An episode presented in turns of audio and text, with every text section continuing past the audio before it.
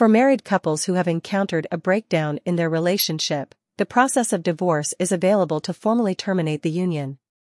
However, for some who have experienced a similar breakdown but do not want the finality of divorce, there may be limited options to establish and enforce legal boundaries in the marriage.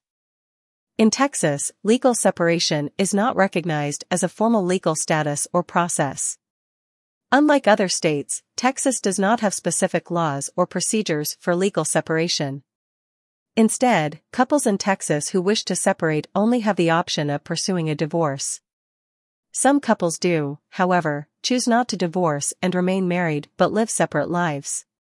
Although this is a viable, it is not recommended as this is only an informal separation and does not afford adequate legal protections.